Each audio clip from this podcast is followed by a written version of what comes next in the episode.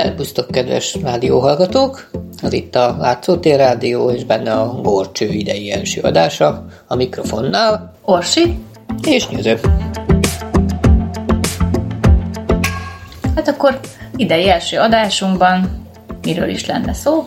Ismét moziba megyünk, tehát egy rendező munkásságát próbáljuk körbejárni, akiről ugye már előzetesen elárultunk néhány apró attribútumot, Például, hogy szereti a vonatokat, a szőkenőket, az árnyékokkal szeret manipulálni, és a nagy mestere a feszültségkeltésnek. és a kedvenc mondásai egyike az volt, hogy a filmek hosszúságát szigorúan az emberi húgyhólyak tűrőképességéhez kellene igazítani. Hát valószínűleg ez igaz a rádió műsorokra is. Úgyhogy Úgyhogy remélem, úgy, hogy most még van egy kis időablak elmenni a dolgunkat elvégezni, de utána várunk vissza mindenkit, és akkor lerántjuk a leplet a rendezőnkről.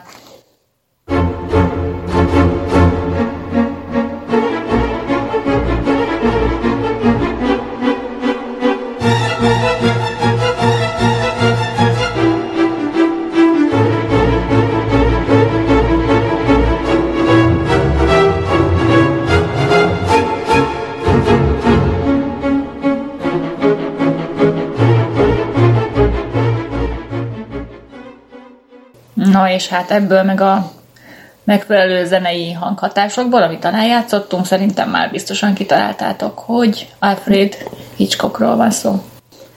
Így, hogy most hát az angliai éveiről fogunk ebben az adásban beszélni, mert nagyon tetemes mennyiségű az a film, amit ő rendezett. szó szerint mindegyikben van legalább egy tetem. Igen, úgyhogy na ezzel a poénnal akkor kezdjük is a adásunkat. Tetemre hívunk mindenkit.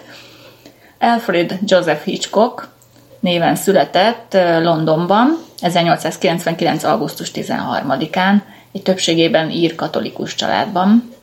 Az apja egy fűszeres, jómódú fűszeres volt, William Hitchcock, és a kis Alfred volt a harmadik gyermek a családban. Hát gyermekként a sportot kifejezetten utálta, de a vonatokért rajongott. Állítólag a menetrendet is kívülről fújta. Biztos volt valami kicsit autisztikus vonása akkor, mert ez a ilyen mechanikusan bemagolgatunk valamit, ez, ez, ez jellemzően. Igen, hogy be volt csípődve neki egy-két téma, amit nagyon-nagyon tudott, egyébként pedig nagyon magába forduló, magának való gyermek, gyermek volt. Szegény. Tehát sokat nem játszott a társaival, meg testvéreivel.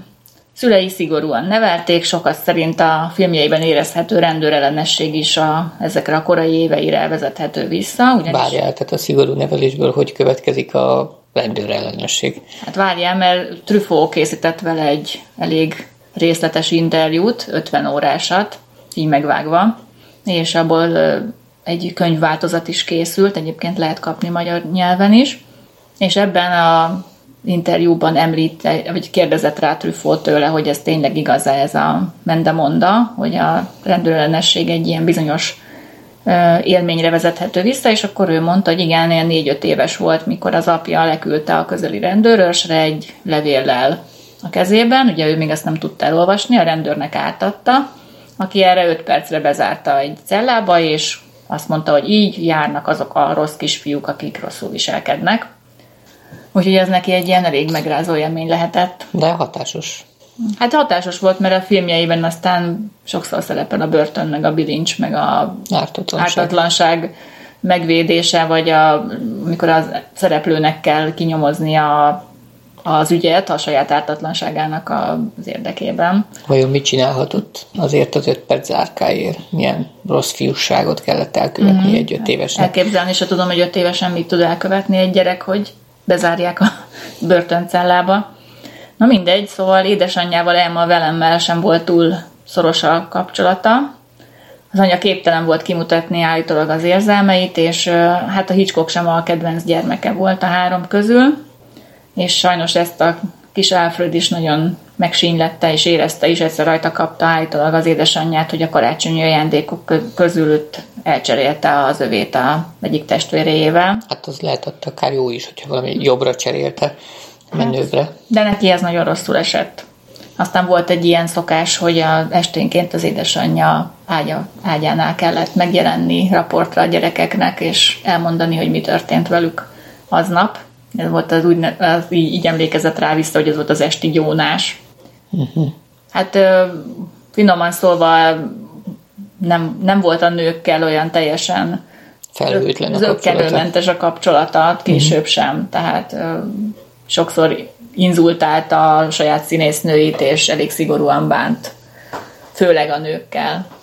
Hát igen, manapság nehezebb dolga lenne valószínűleg itt a mítús időszak közepén. Tehát ez most már nem feltétlenül lenne elfogadott. Igen, hát akkoriban még nem panaszolták fel ezeket a dolgokat a színésznők, de bizony azért sokan így emlékeztek vissza rá, hogy eléggé zaklató volt sokszor, meg olyan durva vicceket alkalmazott, meg... Hát mert azt hitt, hogy vicces. Igen, tehát hogy ő megmaradt ennek az ilyen, abba a gyerekeknek abba a korszakában, amikor úgy fejezik ki a tetszésüket egy nőnek, hogy otromba viccekkel próbálnak neki imponálni, vagy, vagy mit tudom, a nyakukba tesznek egy neked, bogarat, neked vagy ilyesmi, volt ilyen, húzzák a én, én, én sose csináltam ilyet. Hát Neked mert... volt ilyen élményed kislány Nem, mert én nem voltam úgy, úgymond a fiúknak ilyen célpontja, tehát én nem voltam a csinosabb lányok között való, vagy a fiúk által kedvelt lányok közé Biztos, pedig. Na mindegy, hát erről ne nyissunk ki. Tehát van itt egy pók, majd mindjárt nyakadba rakom.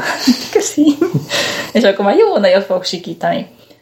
A katolikus vallás is meghatározó szerepet játszott a filmjeiben, ugyanis 11 éves korában a szülei egy jezsuita kollégiumba adták, küldték, egy bentlakásos középiskolába, ahol szintén szigorú fegyelmet tanult, és azt is, hogyha kihágást követel, annak következménye lesz, és meg fogják büntetni.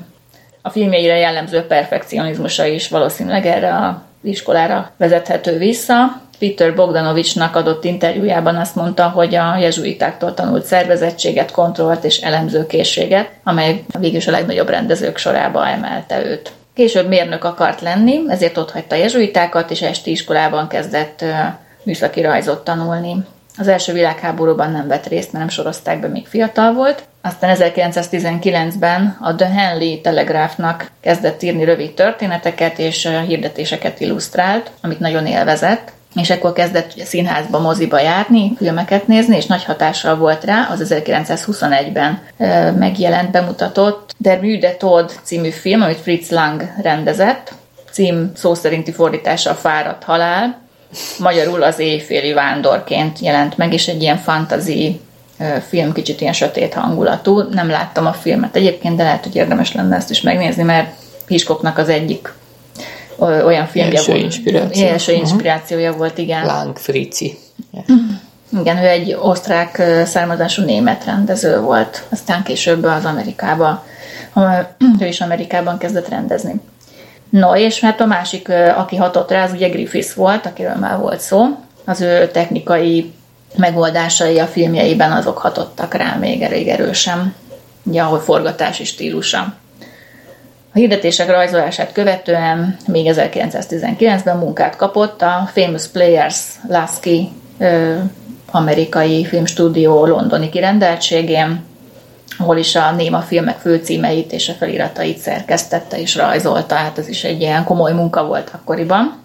Egész pályája során később is nagy hangsúlyt fektetett a filmjeinek a főcímeire.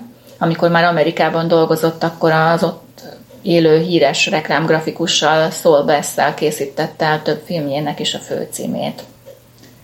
Az amerikai cég hamarosan kivonult Londonból, a stúdiójukat viszont megvette egy fiatal angol producer, Michael Bulcon, és ő lett a fiatal Hitchcock legnagyobb támogatója.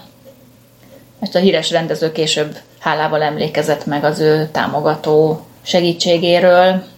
Ez volt az új Gainsborough Company, és itt lett ő rendező asszisztens, amely tulajdonképpen azt jelentette, hogy a stúdió munkában mindenféle területen részt kellett vennie, a forgatókönyvírástól az operatőri, díszlettervezői munkán keresztül a vágásig.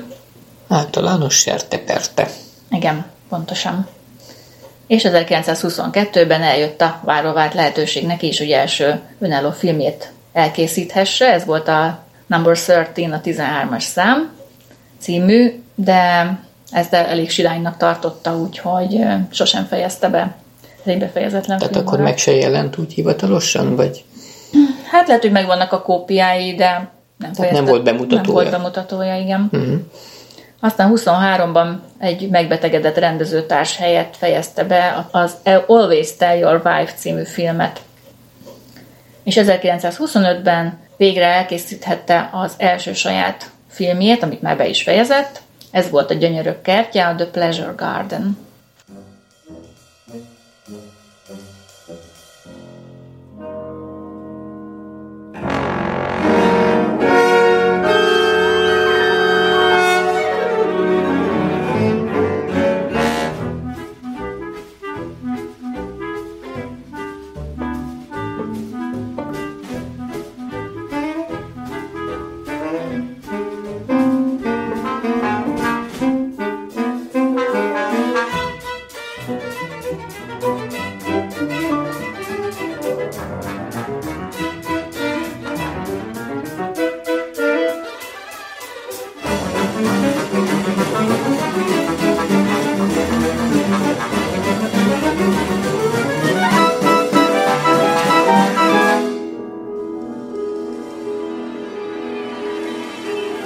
Hát ez a Pleasure Garden, ez egy romantikus dráma volt, amely olasz helyszíneken a Komoitónál is játszódik, és egy Müncheni stúdióban vették fel a, a stúdió felvételeket. Tehát egy angol-német koprodukciós film tulajdonképpen. És hát úgy emlékezett vissza erre az első filmjére, hogy azért rendesen be volt rezelve, tehát amerikai sztárokat rend, szerződtettek le. Aha a stúdió a főszerepre, tehát Virginia Valli, és őt kellett várnia, az akkor még csak munkatársaként szereplő Alma Reville-nek, tehát ő ment el a, fogadni a színésznőt, aki nem egy maga jelent meg, hanem egy barátnőjével. Hát igen, kis árukapcsolás. És ragaszkodott hozzá, hogy a barátnője játsza a másik főszerepet és az azt jelentette, hogy duplára emelkedett rögtön az ő gázsiuk, ami amúgy se volt kevés, mert elkezdték szórni a pénzt, meg ugye a legjobb szállodákba, a legjobb éttermekbe kezdtek el költekezni. És tegyük hozzá, hogy elég neves volt ez a kedves színésznő ahhoz, hogy ezt megtegye. Igen, tehát elvárta ezt a fajta figyelmet. Úgyhogy Alma nem sokára kétségbe esetten táviratozott ugye Hitchcocknak, hogy hát küldjön még pénzt, mert elfogy. és nem tudja fizetni a számlákat, ugye Hitchcocknak meg ugye gyorsan hitelt kellett fölvenni. Hát ez volt az egyik bonyodalom. A másik az, hogy sikeresen fölvették az olaszországi jeleneteket. Ezek után ugye mentek Németországba a stúdióba, de a határnál bizony elkobozták a, az elkészült filmtekercseket. Mert hogy? Mert hogy azt el kellett volna vámoltatni, ők meg elfelejtették elvámoltatni. Jó, hogy egyébként van még nálunk pár tucat Igen. filmtekercs. Igen, úgyhogy ezt utólag kellett ilyen mindenféle bonyodalmak árán kimagyarázva visszaszerezni ezeket az elkészült felvételeket. Úgyhogy nem volt minden bonyodalom nélkül, hát ugye minden kezdett nehéz, ő is bele kellett, hogy szokjon a rendezésbe. Úgyhogy nem csak arról szólt, hogy művészet, meg önmegvalósítás, hanem bizony ilyen prózai okok, mint pénz, meg mint vám, meg ilyesmi is beleszóltak a dolgokban. Tehát ezekről utánulag már így nevetve emlékezett persze vissza. Hát arról szól a történet, hogy Petsy, a Pleasure Garden Varieté színház táncosnője beprotezsálja Jill-t a vagy rögtön zöld barátnőjét, a főnökének. Jillből ünnepelt táncos színésznő lesz, és hát bomlanak utána a férfiak, kicsapongó életet kezd élni, de közben van neki ugye egy jó nevű vőlegénye, aki a trópusokon dolgozik azért, hogy megszerezze a szükséges pénzt az esküvőhöz, és a Peci is férhez megy, és az ő férje is úgy dönt, hogy a trópusokra megy ugyanoda, ahova jó szerencsét próbálni. Peci otthon marad, ugye aggódva látja, hogy a barátnője hogyan csúszik bele a egyre blamásabb helyzetekbe, ezért úgy dönt, hogy, hogy ő is utána utazik a két férfinak, tehát egyrészt a Júnak, másrészt a férjének ismerő is hiányzik neki, és akkor ott rajta kapja a férjét egy benszülött ö, lányjal, és hát elmenekül, és a, a Q-hoz megy, ahol a férfit lázas betegen találja, ápolni kezdi, utána megy a férje, harag, megharagszik rá, ott kiveri a balhét, és ugye visszamegy vele Peci a, a saját házukba, ahol kiderül számára, hogy a férje ilyen lázálmaiból, hogy, hogy megölte a, ezt a Szeretőjét, igen. a szeretőt, azért, hogy ugye eltusolja ezt a dolgot a feleség előtt, és hát az a lány szelleme azt kívánja tőle is, hogy ölje meg. Tetszik, tehát teljesen beleőrül a férfi ebbe a lelkiismeret furdalásos, ellentmondásos történetben, ugye egy küzd magával is, és akkor fölkap egy kardot, neki esik Pecinek, de szerencsére még időben megjelenik egy rendőr, egy ottani rendőr, akit a Hugh küldött utána, és lelövi a, ezt a karddal férjet. Hugh viszont meggyógyul, és utána együtt utaznak vissza Angliába, ahol összeházasodnak, tehát happy end zárul a történet.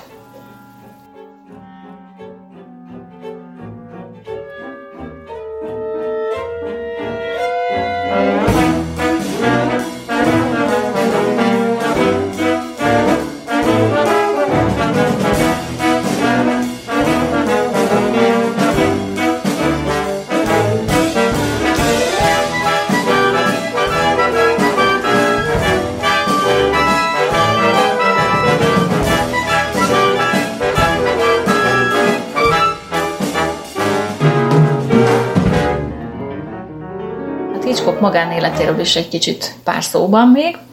Még 1923-ban ismerkedtek össze Alma Reville-lel, ő ugye vágóként dolgozott ugyanabban a filmstúdióban, ahol Hitchcock rendezett, és 1926-ban össze is házasodtak.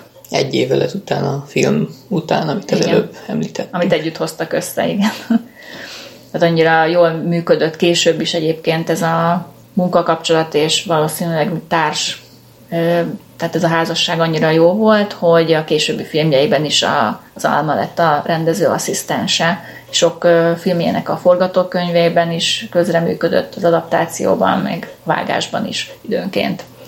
Egyébként érdemes megnézni erről az ő kapcsolatukról, meg, meg Hitchcocknak az amerikai éveiről, a, az 2012-ben bemutatott Hitchcock életrajzi filmet.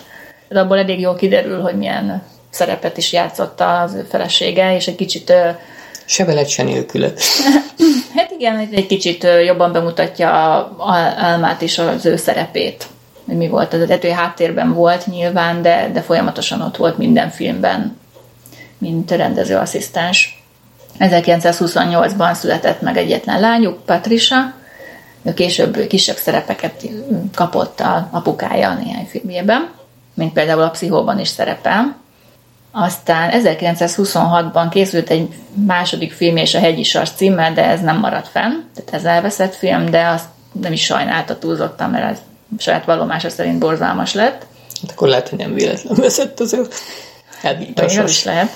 Aztán 1927-ben az első olyan filmje készült el, amelyet már ő maga is valódi Hitchcock filmnek tekintett. Ez volt a híres titokzatos lakó, a The Lodger című, amely a londoni köt története alcímet viselte. Hát ebből lett aztán remake is.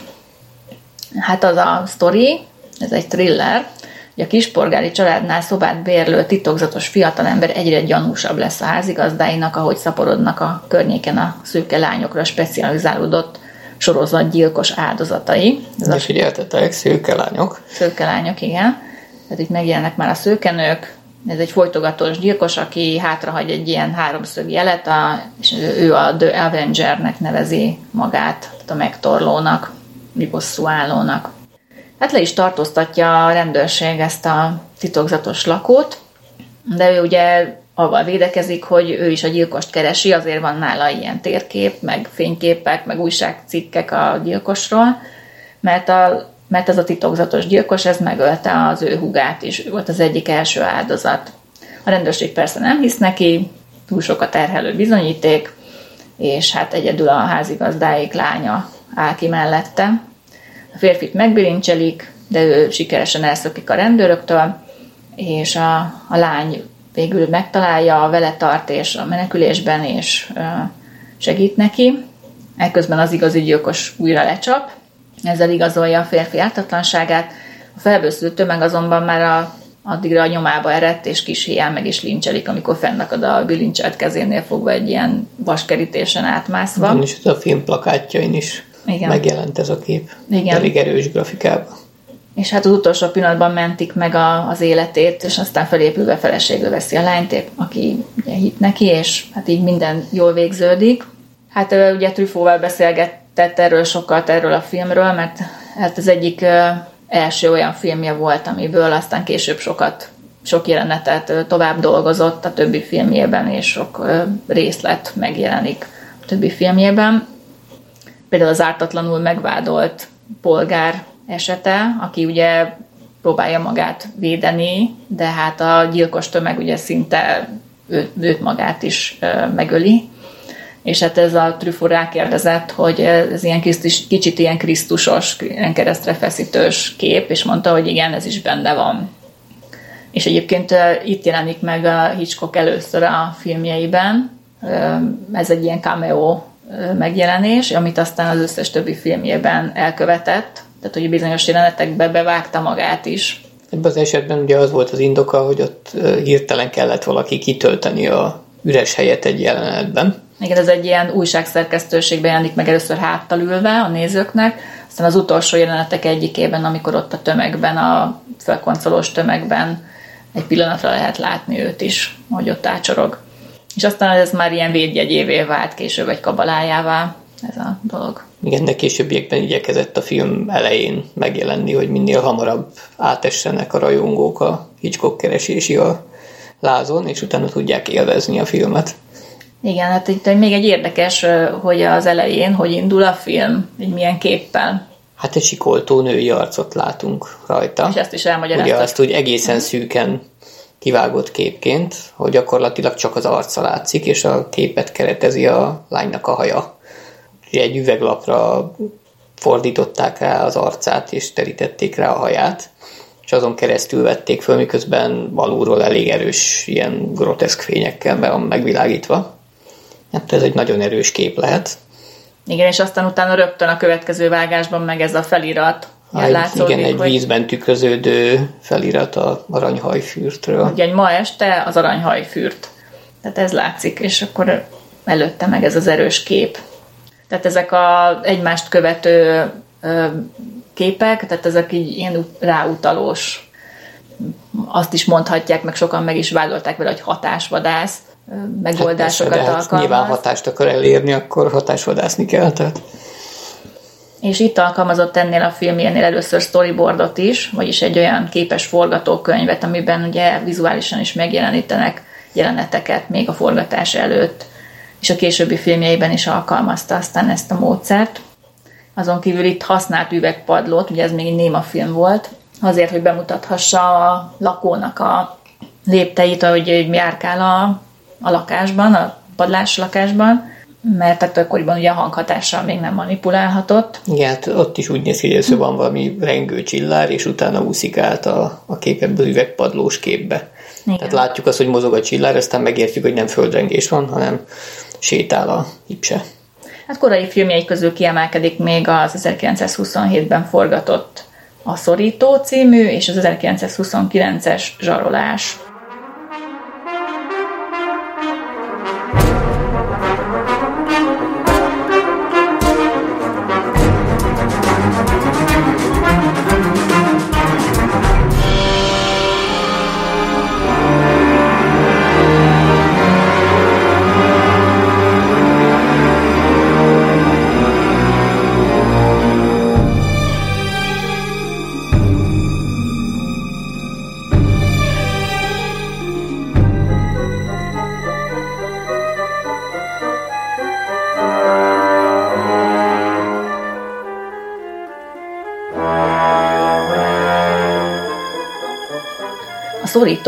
The Ring című filmjében két boxbajnok küzd egymással egy nő szerelméért, ez egy igazi szerelmi háromszög. Egymenetes Jacktől a vásári komédiásokkal felépő boxolótól elpártol a szerelme, amikor legyőzi őt a ringben Bob Corby, aki már híres boxoló volt akkor. Jacknek fel kell vennie a kesztyűt, szó szerint, hogy a becsületén esett csorbát kiköszörülje és visszaszerezze a lányt Bobtól A kemény küzdelem alatt a lány látszólag Bobnak drukkol, de valójában az első szerelmért tapasztalatlanabb Jackért aggódik, majd a mérkőzés alatt átfordul, ez így látszik is így az arcvonásain, és Jacknek kezd drukkolni, ahogy Bob győzelme már biztosnak látszik. Ettől kezdve viszont Jack kezd nyerésre állni, és végül diadalmaskodik is. Tehát a kisebb és esélytelenebb azt úgy tud győzedelmeskedni, hogy a, a szerelme, akiért, akiért ugye él hal, az végül mégiscsak mellé áll, és győz a szerelem. És hát a, a nőktől való véleménye is talán tükröződik ebben a filmben egy kicsit Hitchcocknak, hogy ugye a pénzért, a hírnévért elég sok mindent megtesznek a nők. Hát egyes nők biztos. A zsarolásban az, az megint egy ilyen híres film, a Blackmail című filmje. Az volt az első hangos film Angliában. Hát tulajdonképpen csak a második fele hangos film, mert azt vették fel igazi hanggal, az első feléhez utólag társítottak hangot, de néma és hangos változatban is felvették a, a filmet, mert hogy voltak olyan mozik, amik nem voltak technikailag képesek arra, hogy lejátszanak egy hangos filmet akkoriban még. Ugye 1929-ről beszélünk. Egy fiatal nő, Alice, megharagszik a barátjára Frankre, aki rendőrnyomozó, ezért felmegy a másik udvarlója egy festő lakására. A festő ott ugye próbálja megerőszakolni, mire a lány önvédelemből leszúrja. Ugye itt volt ez a függönyös Hát igen, jelenet. ez egy epikus jelenet megint, mert ugye bekeverednek a, az ágyra, de a korabeli filmekben nem lehetett ágyjelenetet forgatni. Azért csak a függöny mögött látjuk, halljuk, hogy valami mocorgás történik, és végül a csaj kinyúl, és ott a éjjeli szekrényként talál egy kést a kezével, és utána az a kés ugye eltűnik a függöny mögött. Igen. És mikor újra És itt már csak árnyékok jelennek meg megint a, a falon. Ez már egyfajta Hitchcocki előkép, ugye a későbbi filmjeiben használt árnyékos megjelenítésre. És mikor legközelebb előbújik a nő az egyébként makulátlanul tiszta hálóingébe, a közben ott úgy döbbenten szorongatja a kést, és láthatóan tényleg be van görcsölve attól, amit tett. Igen, sokkos állapotba kerül. kerül és hát körülbelül ennyiből van elintézve a gyilkosság, de még ezek a képek is eléggé feszesek ahhoz, hogy az ember tényleg érezze azt a feszültséget, amit a lány érezhet egy ilyen helyzetben.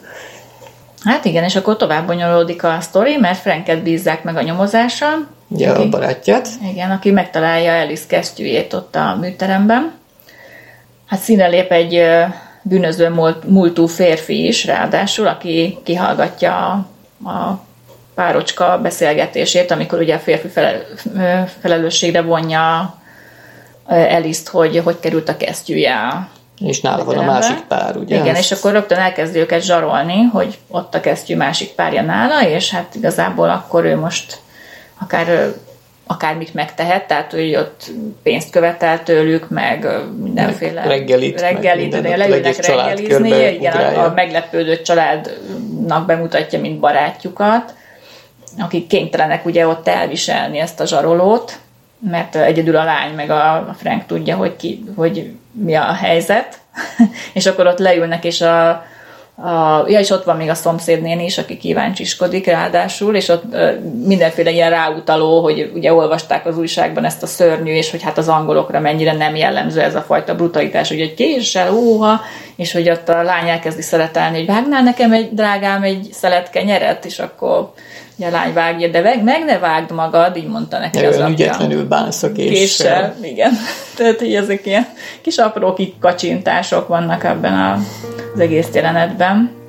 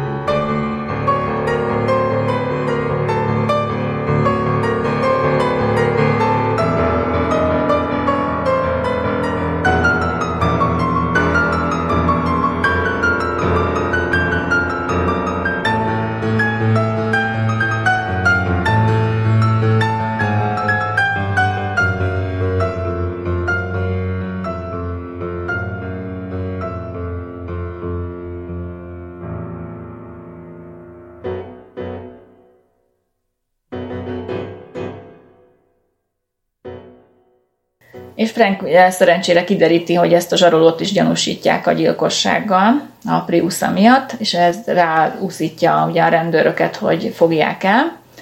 Hát a menekülés közben a zsaroló a British Museumba menekül, és végül a kupola üvegtetejét betörve ugye lezuhan és meghal. De közben Alice már elment a rendőrségre, mert ő már nem bírja ezt a feszültséget magában, meg a lelkiismert furdalást, hogy mégis bevallja a tettét.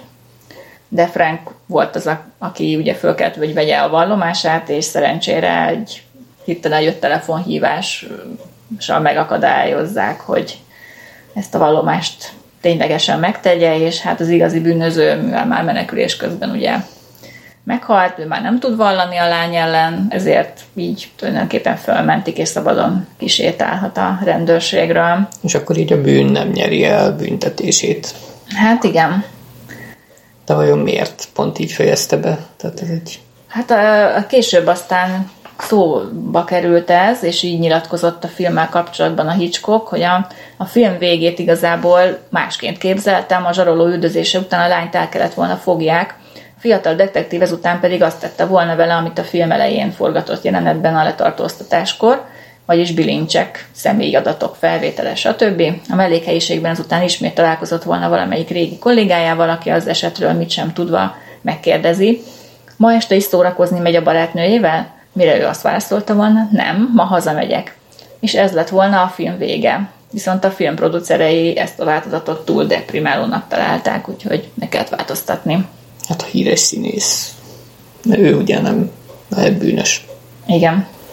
A mesteri feszültségteremtés azért tetten érhető ebben a filmben is, amihez még hozzájárulnak most már a hanghatások is, és a Hitchcockra jellemző szőke főszereplő is, ugye Annie Ondra volt itt a főszereplő, egy cseh származású színésznő, aki hát alig tudott angolul, ezért amikor a hangos filmet változatot kezdték el fölvenni, akkor kénytelen volt Hitchcock Joan Barry angol színésznőt is behívni a stúdióba, és ott a háttérben a kamerák mögött takarásban, takarásban tulajdonképpen elmondta, vagy felolvasta a, a Elisnek a szerepét, igen, hát ez volt az akkori szinkronizálás, amíg ő az Ennyi Ondra tátogott, addig a Joan Berry beszélt helyette.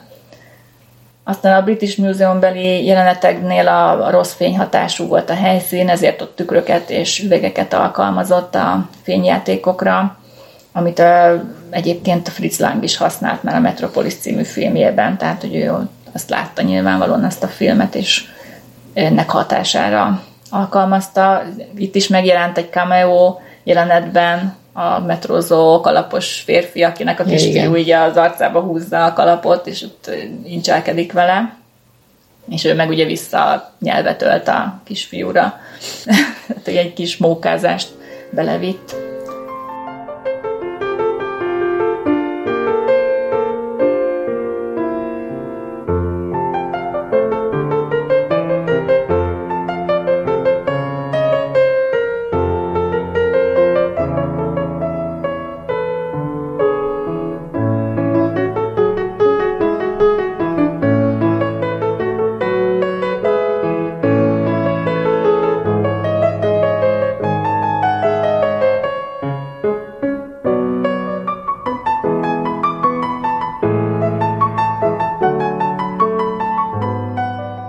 30-as években jött a, Hayes rendelet, amely szerint a filmben nem jeleníthető meg sem szex, sem drog, sem alkohol, tehát még a házaspárok ágyjeleneteit sem forgathatták le. De jöttek sorba a hangos filmek, és sorra jöttek a sikeres filmjei is. Ezek közül is kiemelkedőek az 1932-ben készült 17-es számú ház című például, ahol egy ékszertolvaj banda egy londoni vasútmenti kihalt házban ad egymásnak találkát. Ide érkezik a, az őket leleplező detektív, amikor még nem tudjuk, hogy detektív, és ott van egy, egy ilyen csavargó, csavargó ember. Igen, egy ilyen elég vicces. Aki talál egy hullát a... Igen, a lépcsőházban gyakorlatilag, valamint egy fiatal lány is megjelenik, beesik gyakorlatilag a tetőablakon, és aztán megjelenik a banda néhány tagja, és aztán kiderül, hogy ki ki gyilkolt meg, és ki mit rabolt el, ugye megjelenik egy gyémánt nyakék, amit elraboltak, és azt rejtik el ott össze-vissza, és kerül innen-oda. Ez igen, hát az volt elrejtve a házba eleve. Igen, igen, igen. És azért mentek oda, hogy ott felszálljanak a vonatra, ami ugye elviszi őket a kontinensre. Tehát ez egy vasút melletti ház.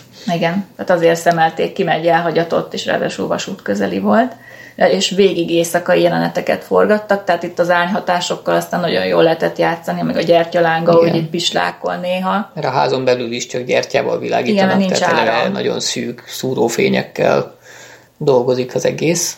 Igen, és egy elég szövevényes, fordulatos a sztori is, Hitchcock csavar, természetesen, aztán egyben jelenik meg először ez a vonatos üldözés. Igen, de olyan szinten, hogy már ugye vonaton kívül mászkálnak, ami utána szinte minden filmben előjön, hogy valaki kimegy az ablakon a vonat, mozgó mhm. vonatban, és, és ott megy. Sőt, még van egy komplet vonatkatasztrófa is benne. Igen. Mert a filmben, amikor elindul ez a szökésre használt vonat, nem tudják megállítani. És ez ugye egy olyan fajta vonat volt, ami fölhajtott volna egy ilyen Kompra. komphajóra, ami átvitte volna a kontinensre az egész szerelvényt, akkor a komp már elszabadul a parttól, amikor a vonat megérkezik, és ott a kocsik egy része be zúg a vízbe. Igen. Hát ezt ben... gondolom makettel csinálhatták, meg egy kicsit Belé a makettes jól. hatása van, de nem annyira életveszélyesen lóg ki a lóláb. Igen, és akkor van benne egy száguldó busz, amelyik próbálja üldözni a, a vonatot, és így párhuzamosan, meg néha egymást keresztezve, meg néha egymás alatt fölött mennek. Tehát ez is elég izgalmas. Tehát azt kell mondani, hogy mai szemmel is elég feszesre van ah, vágva, tehát nincsenek benne ilyen negyedórás üres járatok, hanem pörög a cselekményből cselekménybe. Akció, igen. Aztán 1934-ben forgatta le a Férfi, aki túl sokat tudott című filmet, ennek is készült több remake később, és ő, őt maga, ő maga is 56-ban újra forgatta ezt a filmet, már ugye Amerikában, más színészekkel, de hát ez az első változat is szerintem érdemes, hogy bár nem, mi nem találtuk meg magyar szinkronnal, de angolul meg lehet nézni, és, és érdemes is, mert ez volt a, az őse a másikoknak. Egy angol házaspár, a Lorenzék Svájcban pihennek a kislányukkal Bettivel, és tanulni lesznek egy gyilkosságnak, a haldokló a utolsó szavaival egy üzenetet bíz rájuk, kiderül róla, hogy titkos ügynök volt, és ebben az szerepel, hogy egy Londonba érkezik egy külföldi diplomata, akit meg, meg akarnak ölni. Azonban az ellenséges ügynökök is megtudják, hogy ezt az üzenetet a házaspárra bízta, ez a haldokló ügynök, és most már a házaspárt veszik célba, elrabolják a kislányukat, hogy ezzel bírják őket hallgatásra. A házaspár viszont ugye kétségbe esik, és hát nem fordulhatnak a rendőrséghez, ezért maguk kell, hogy utána járjanak a dolognak. Londonba utaznak a gyerekrablók nyomában, az apát ott el is fogják a bűnözők, az anyának viszont sikerül megakadályoznia ezt a merényletet azzal, hogy egy hangosan elkiáltja magát az Albert Hallbeli hangversenyen, ahol éppen a cintányért ütik össze, és arra kellett volna a gyilkos lövésnek ugye eldördülnie. A gyilkos szerepét Peter Lorre-ra bízta Hitchcock, aki egy magyar származású színész volt, Löwenstein László néven született, és a náci Németországból menekült Angliában. És ezelőtt Fritz Lang M. egy város keresi a gyilkos című filmjében játszotta a főszereplő gyilkos, tehát itt tetszett meg Hitchcocknak, és azért bízta rá ezt a szerepet. Aha. És hát ő is hozzájárult a film óriási sikeréhez amely még a tengeren túra is eljutott, és hát Hitchcock később úgy nyilatkozott a, a két változatról, ugye a 34-esről és az 56-osról, hogy az első változat egy tehetséges amatőrműve, míg a második már egy profi alkotás. De volt ezzel a Löwenstein Laci bácsival egy érdekes történet is. Ugye ő Németországon forgatott korábban, Igen. magyar származásúként, és nem tudott angolul semmit. Igen. És hát a felvételi interjún azon az volt a szerencséje, hogy a Hitchcock szeretett beszélni, ő meg lelkesen bólogatott. Igen, yes, yes. Yes, yes, és így fölvették, csak hát ugye amikor játszani kell a hangos filmben, akkor fel kell mondani a hosszasan a szöveget. És ugye ő ezt úgy hidalta át, hogy előző nap megkapta ugye a szövegkönyveket, azt lefordította valakivel számára érthető nyelven, az alapján megértette, hogy miről szól, majd fonetikusan betanulta a szöveget és gyakorlatilag emlékezetből visszamondta. Igen, tehát nem volt semmi az űrge. És egyébként tényleg egy ilyen apró termetű kis emberke volt, egy ilyen nagyon jellegzetes kerek arccal, Úgyhogy eh, az a sejtelmes mosoly, amit a, a filmben alatt nyújtott, az így ráégett. Tehát ugye ez a így pszichopata gyilkos feje volt abban a filmben. Igen, ez rá is ragadt. Igen. Ez a szerep. Aztán megjelent egy későbbi filmben is, de ne szaladjunk ennyire előre. Tehát 35-ben készítette el a 39 lépcsőfok című igazi kém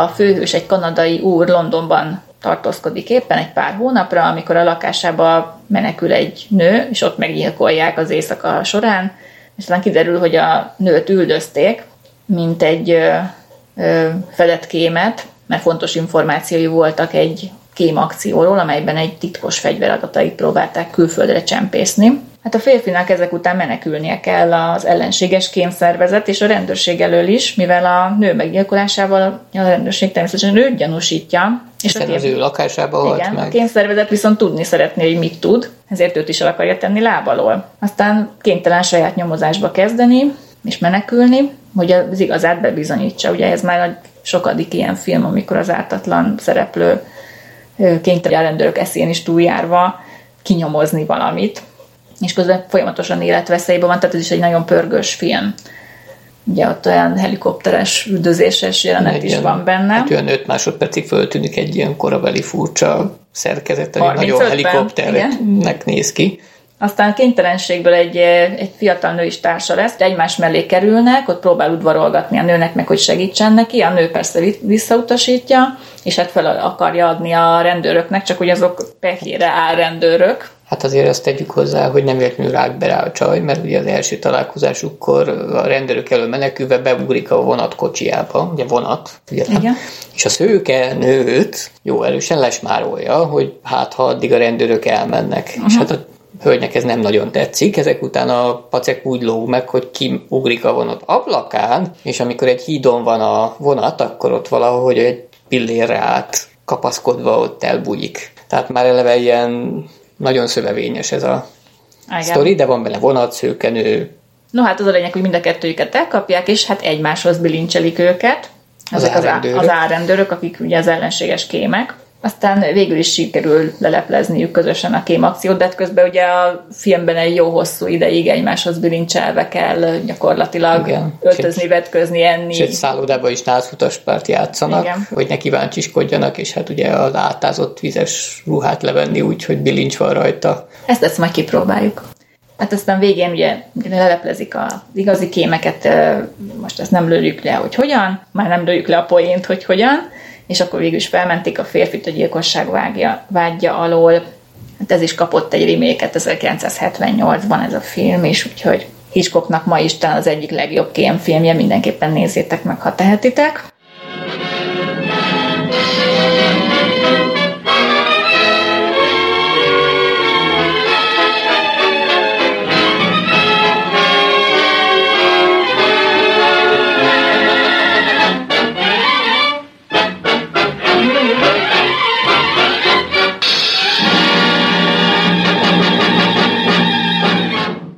1936-ban a Titkos ügynök című filmet mutatták be Hitchcocktól. Ez is egy tipikus kémfilm, ami 1916-ban az első világháború alatt játszódik. Megbíznak egy férfit, őt játsza a fiatal John Gilgood, és egy nőt, akit a 39 lépcsőfokból már ismert Madeleine Carroll játszik, szintén ugye szőke ők az angol kémelhárítástól kapják azt a feladatot, hogy leplezzenek le egy német titkos ügynököt, aki Svájcban tartózkodik éppen, de se a nevét nem tudják, se azt, hogy hogy néz ki, tehát ugye azt, hogy melyik szállodában van, azt az egyet tudják.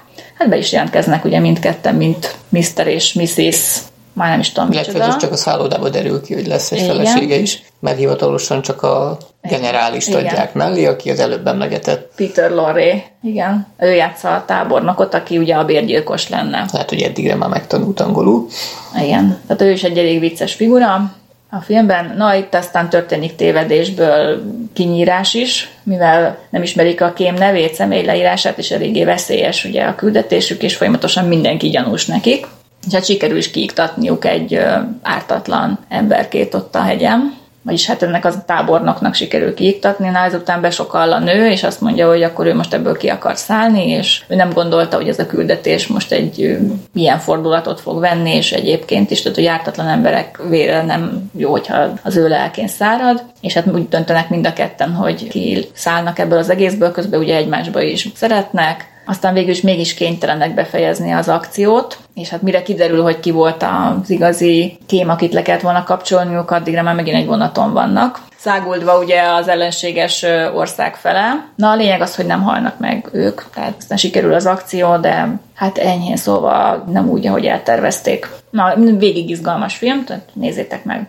Aztán még ugyanebben az évben, tehát 1936-ban forgatta le a Szabotás című filmet, amit mi sajnos megint csak nem tudtunk megnézni. Tehát itt a sztori lényege az, hogy Mr. és Mrs. Verlock átlagos kispolgárok, ám a férfi sötét titkot rejt, mert tagja egy anarchista merénylő bandának. A rendőrség ezt sejti is, és figyeltetni kezdi egy nyomozóval, aki zöldségkereskedőnek adja ki magát. Hát a nyomozó összeismerkedik a a merénylő feleségével, aki ugye mit sem sejt az egész ügyletről, se az, hogy ő egy nyomozó, se az, hogy a férje egy anarchista bűnöző, és hát lassan egymásba is szeretnek, ugye, ugye eléggé agresszív a, férfi, tehát nem nehéz a nőt egy kicsit ellene hangolni. De Verlok ugye elkezdi sejteni, hogy ezek ketten ott próbálják őt leleplezni, meg egy drasztikusabb módszert választ, hogy időzített bombát készít, amit a nő öccsével küldet el a robbantás helyszínére. Hát ez azért is durva, mert hogy a néző végig tudja, hogy a bomba ott ketyeg abban a bizonyos dob, filmes dobozban, amit a kisrácnak el kell vinnie ugye magával. A kisrác viszont össze-vissza bámészkodik ott Londonban, felszáll buszra, ugye dugóba kerül, és a végén fölrobban a kezében a, a csomag. Igen, hát ezt később Tarantino is beletette a Becstelen Briganti című filmjében ezt a jelenetet egy pár másodperc erejéig. Hát van benne ugye romantikus szál is, egy nyomasztó hangulat végig, és hát a végén ugye Hitchcocki fordulat, ami már szintén a védjegyévé vált. Tehát, hogy ez igazi mestermű.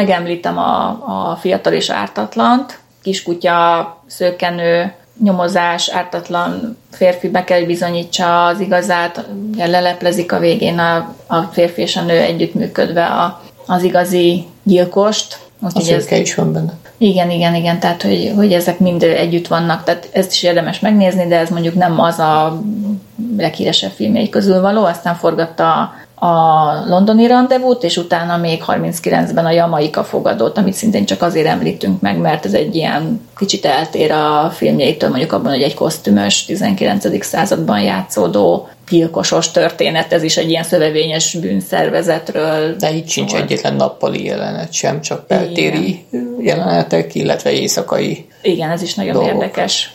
Tehát a ottani bűnszervezet és a megőrülő báró. gazdag báró, igen, aki a bűnszervezet feje. Az Miközben már, egyébként a helyi bíró is. Tehát... Igen, ő a békebíró, tehát, és igazából itt is van egy lány, aki itt nem szőke, mert Morin O'Hara jelenik meg a főszerepben, mint írlány, aki ugye meg árvaságra jut és a nagynénihez költözik, akinek a férje a végrehajtója ennek a bűncselekmény sorozatnak. Szóval ezt is érdemes megnézni, szerintem nagyon izgalmas volt. De amiről most inkább beszéljünk, az a az a film, ami miatt Angliát elhagyta, és Amerikában szerződtették Hitchcockot, ez pedig a londoni rendezvú 1938-ban. The Lady Vanishes címmel forgatta le. A tisztító hölgy? Hát igen, az eltűnt hölgy, vagy a, a hölgy eltűnik, eltűnt című. Ez is egy kémtörténet, de ez csak utóbb derül ki, ugyanis hát úgy teljesen úgy indul, hogy egy vonatot a lavina megakadályoz abban, hogy tovább menjen Bázelbe. Vonatot? Egy vonatot, igen, és azért ott rekednek egy hegyek által körülzárt kis országban, amit hát nyilván képzeletbeli bandrikának hívják, és a bandrikai ö, őslakosok lakják, bandrikaiul beszélnek. Hát itt kénytelenek elszállásolni magukat a Londonba, Bázelbe, különböző helyekre igyekvő angol, német, olasz Mindenféle nációk, nációk. Igen. És a lényeg, hogy egy Iris nevű fiatal esküvőjére igyekvő angol lány összeismerkedik egy szintén angol idős nevelőnővel, Miss Froyjal, aki szintén elhagyni készül ezt a kis városkát. A vonat másnap tovább indul velük, de az idős hölgy eltűnik a vonatról, és a lánynak ugye, mivel elő, a felszállás előtt a fejére esett egy virágcserép, véletlenül, szándékosan, ezért fejfájása van, és hát már nem tudja biztosan, hogy most tényleg csak képzelte, vagy tényleg találkozott ebben a... De ő határozottan úgy emlékszik, hogy ő találkozott Miss Froyjal, ő ott volt a vonaton vele, és együtt is teáztak, és minden. Pedig minden utas azt mondja, hogy egyedül volt. Igen. Egy a személyre kérte a teát, igen, az összes, a fülkében velük együtt utazó német hölgy, az olasz bűvész, stb. Tehát mindenki azt mondja, hogy nem, nem is látták ezt a hölgyet. És egyedül csak a a kicsit bosszantó útitársa a zenekutató Gilbert hisz neki, vagy hát ő próbál segíteni, mert talán szimpatikus neki annyira a lány, és aztán végül is ők kezdenek el ott nyomozni, tehát tiszteljen Agatha Christ is, de mindenki bolondnak nézi. Hát aztán végül sikerül ugye kideríteni, hogy megint kémek vannak a vonaton, kicserélik ugye Miss Freud egy másik nővel, stb. Meg, sikerül megmenteni ők.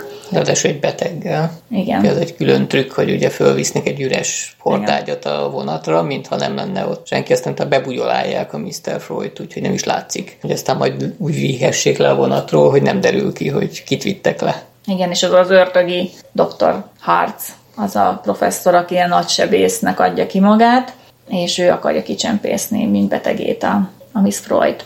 Na de aztán sikerül megmenekíteni, a film már ugye előrevetíti a náci Németországot, elhangzik az a mondat is, hogy háb- ebből háború lesz. És aztán természetesen sikerül megoldaniuk a kicsit véres lövöldözős módon, de, de aztán diadalmaskodnak, és a Miss Freud a végén kiderült, hogy hát ő ugye zene tanár volt, és hogy egy dallamba adta át neki egy ottani bandrikai Zenésze. ügynök. Igen, a, a gitár szerenádjával a, a dallamot, amit meg kellett jegyeznie, és a dallam volt a kód. Na, és akkor így sikerült. A zenekutató sem véletlenül volt zenekutató, mert Igen. ő volt, aki helyette megpróbálta megjegyezni, és amikor utolsó pillanatban bementek a külügyminisztériumba, hogy na most akkor el fogja dúdolni ezt a dallamot, akkor ö, kiment a fejemből. Nem, már csak a nászinduló járt a fejében, fejében ugye, igen. elcsavarta a kedves, kedves Iris amnéziás kisasszonya a fejét. fejét.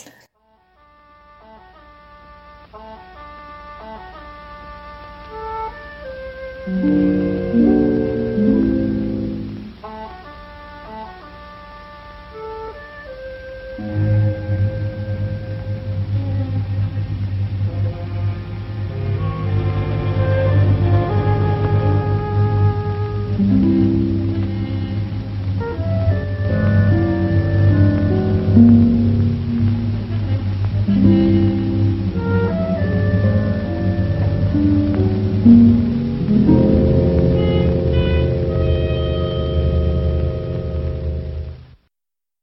gonosz doktor úr pedig ugye egy érdekes ember. Igen, mert ő is egy magyar származású színész, mint kiderült. Bizonyos Lukács Pál. Igen, vagy Paul Lucas néven forgatott Amerikában több filmet. És néhány évvel később, 43 körül, három vagy 44 körül a legjobb férfi színész Oscar szerepéért Oscar díjat is kapott az illető. Igen, hát nem ezért a filmért, de későbbi filmért, igen. igen. Hát ennek is volt egy jó történet ennek a filmnek, mert hogy az eredetileg a The Lost Lady lett volna a címe, és egy fiatal amerikai rendezőt, Roy William Neal-t bízták meg a rendezésével. A stáb Jugoszláviában fel is vett háttérfelvételeket a filmhez, de a jugoszláv rendőrség kiutasította a stábot az országból, amikor megtudták, hogy előnytelenül ábrázolják őket a filmben. Ezért ugye ez a lehetőség elveszett, és Hitchcock kapta meg a forgatókönyvet. Az elejét végét át is írta, a főszerepeket pedig Margaret Lockwoodra és Michael Redgrave-re bízta. Ők akkoriban még viszonylag ismeretlen színészek voltak, illetve Michael Redgrave, mint színpadi színész volt csak ismert. És hát Hitchcocknak ez a film hozta meg az anyagi sikert és a nemzetközi elismerést olyannyira, hogy a New Yorki filmkritikusok a legjobb rendező díjjal jutalmazták ezért a filmért. Egyébként érdekes módon ez lett az egyetlen legjobb rendező díja egész karrierje során, ami elég érdekes, nem? Hát igen, legalábbis Hitchcock kifordult ez a film tette lehetővé Hitchcocknak, hogy Amerikában, Hollywoodban ajánljanak neki munkát, és 40-ben át is költözött. Családos túl a tengeren túra, és onnantól kezdve ott rendezte a filmjeit. De viszont mi már nem tudjuk most követni ebben az adásban. Amíg Hitchcock áthajózik a két hét alatt az óceánon, addig mi most egy kis szünetet tartunk. És nézzetek filmeket tőle. És hogy ennyi fért a mai górcsőbe. Kellemes kedvestét kívánunk, sziasztok!